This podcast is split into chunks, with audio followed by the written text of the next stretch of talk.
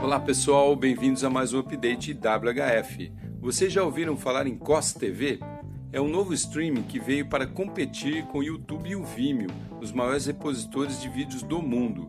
O COS TV foi lançado há cerca de dois anos atrás e vem crescendo e ganhando muita popularidade no mundo todo. São dois os diferenciais que atraem os usuários.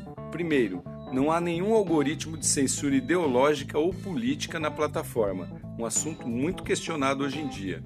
Segundo, além dos conteúdos não terem publicidade durante sua reprodução, os usuários ainda podem ganhar dinheiro somente por estarem assistindo um vídeo. Olha que massa!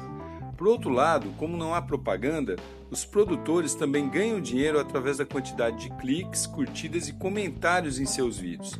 Ah, e tudo em criptomoeda, hein? Outro ponto muito interessante é que, no lugar da exibição da quantidade de views e curtidas de cada vídeo, como é nas plataformas, nessas plataformas comuns, nessa ela exibe o valor de quanto o produtor está ganhando até aquele momento pelo vídeo que ele publicou, permitindo que todos também possam ver e saber quanto que ele ganha. Um critério aí talvez de transparência, né? No Brasil, essa plataforma ainda não ganhou velocidade, mas parece que tem grande potencial para isso, né?